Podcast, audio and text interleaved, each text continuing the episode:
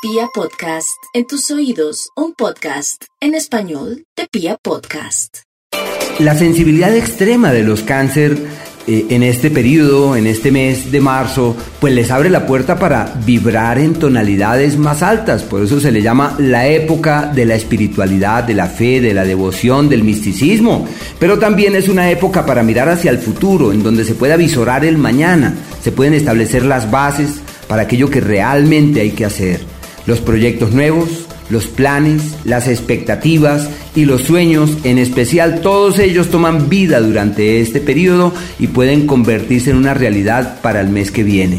Es el tiempo de revaluar el proyecto, la actividad, el trabajo, el dinero, el amor, los sentimientos y de establecer las bases para que así las cosas puedan evolucionar de una mejor manera hacia el mañana. Es lógico que su escenario profesional es tenso, exigente, un tanto complejo, deben ser muy cuidadosos en lo que hacen, en las decisiones que toman en ese sentido.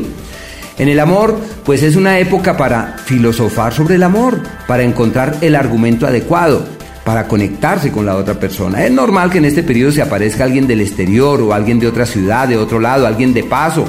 Así que es una época para mirar hacia otros horizontes en aras de concertar, de concretar, de armonizar para su vida espiritual un tiempo muy lindo. Y en la salud, a una época en donde aún deben estar muy atentos para evitar que los malestares que surjan se conviertan en procesos crónicos.